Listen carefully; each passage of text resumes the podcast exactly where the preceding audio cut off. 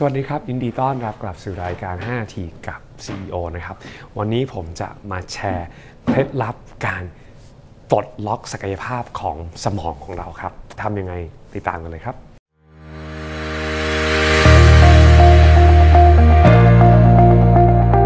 เคครับ วันนี้นะครับผมจะมาแชร์ข้อคิดอันหนึ่งที่ผมได้รับจากหนังสือ uh, The Power of Positive Thinking ซึ่งเป็นหนึ่งหนังสือที่เปลี่ยนชีวิตผมมาก ๆ เลยนะครับ uh, ในในหนังสือเล่มนี้สอนให้เราใช้ความคิดของเราที่จะส่งผลดีให้กับชีวิตของเราแทนที่เราจะใช้ความคิดหรือว่าใช้สมองของเราที่มีพลังมากๆเนี่ยในการทำสิ่งที่ไม่ดีหรือว่าคิดในสิ่งที่ลบๆ เราสามารถที่จะใช้พลังของสมองของเราที่จะ เรียกว่าช่วยเราผลักเราไปสู่เป้าหมายที่เราต้องการจะเป็นได้ ผลักเราไปสู่ชีวิตที่เราต้องการจะเป็นได้ ผมยกตัวอย่างครับ จริงๆ ผมต้องบอกว่าโดยปกติแล้วเนี่ยในข่าวสารในบ้านเมืองเรา เวลาเราเปิดสื่อ ไม่ว่าจะเป็นทางอินเทอร์เน็ตทางโซเชียลมีเดียอะไรก็ตาม เรามักจะเห็นสิ่งที่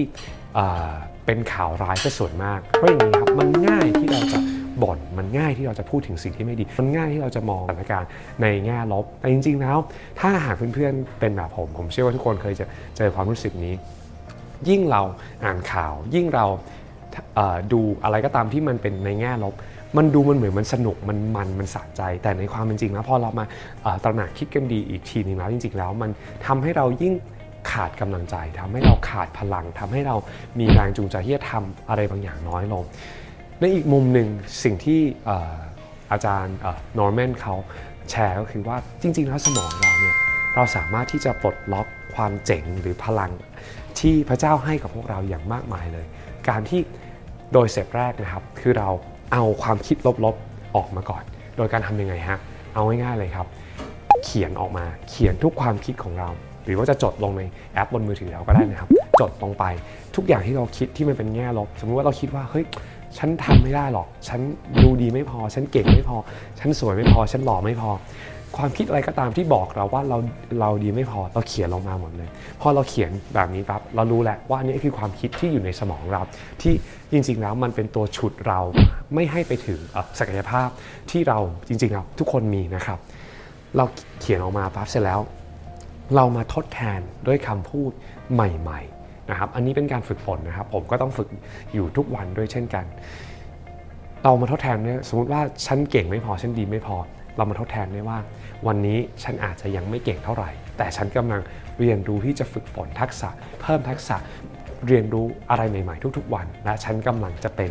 คนที่เก่งขึ้นดีขึ้นในอนาคตข้างหน้าอย่างแน่นอน อันนี้เป็นคำพูดที่เต็มไปด้วยความหวัง เป็นคำพูดที่เต็มไปด้วยความเขาเรียกว่าความมุ่งหวังในในสิ่งที่มันจะดีขึ้นที่จะเกิดขึ้นในอนาคต มันไม่ได้เป็นตัวหยุดเรา แต่มันจะเป็นตัวที่จะเป็นแรงผลักให้พวกเราไปข้างหน้าได้มากขึ้นนะครับ อันนี้เป็นหนึ่งอย่างที่เราสามารถทำได้ อีกอย่างหนึ่งคือที่ผมเรียนรู้จากหนังสือเล่มนี้คือ เวลาที่เราเริ่มรู้สึกหดหู่เราเริ่มรู้สึกที่จะเศร้าเราเริ่มรู้สึก เหนื่อยหรือว่าล้าหรือว่าเริ่มเริ่มเริ่มเริ่มเจอกับความท้าทายความยากลำบากในชีวิตเนี่ยบางทีมันง่ายมาก ๆ ที่เราจะเอาความรู้สึกนั้นเนี่ยแล้วไปไปขยายให้มันใหญ่ขึ้นกว่าสิ่งที่มันเป็น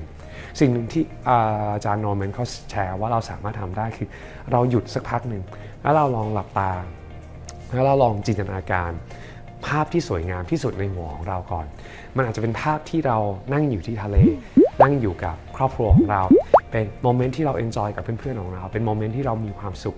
ที่เรารู้สึก happy แล้วเราพยายามเก็บความรู้สึกนั้นไว้ แล้วเราเอาความรู้สึกนั้นมา แล้วเราค่อยนำเป้าหมายที่เรากำลังพยายามจะทำหรือสิ่งที่เรากำลังจะทำอยู่ ลองไปพุ่งชนใส่มันใหม่พอเรา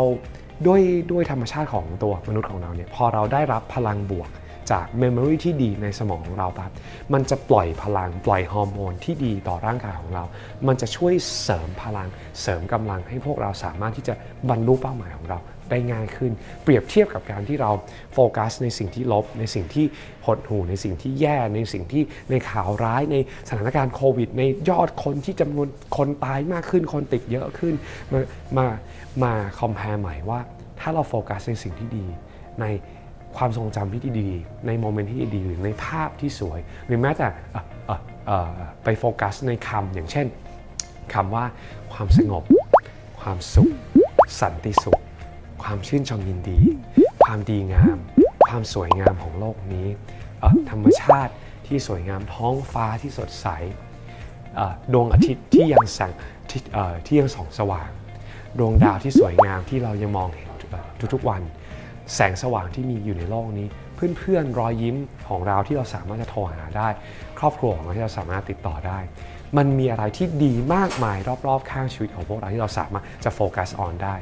ยังไงก็อยากให้เพื่อนๆลองเอาเทคนิคนี้ไปใช้ดู เพื่อจะปลดล็อกตัวเองปลดล็อกศักยภาพที่ตัวเราทุกคนมีนะครับยังไงลองเอาไปใช้ดูและหากได้ประโยชน์ หรือว่าคิดว่ามันมีวิธีที่ดีกว่า มาแชร์กันได้ในคอมเมนต์ด้านล่างนะครับ แล้วก็หวังว่าเพื่อนๆ จะได้รับประโยชน์ไม่มากก็น้อยจาก episode นี้ แล้วเจอกันในคลิปหน้านะครับ ขอพระเจ้าอวยพรครับ บ๊ายบาย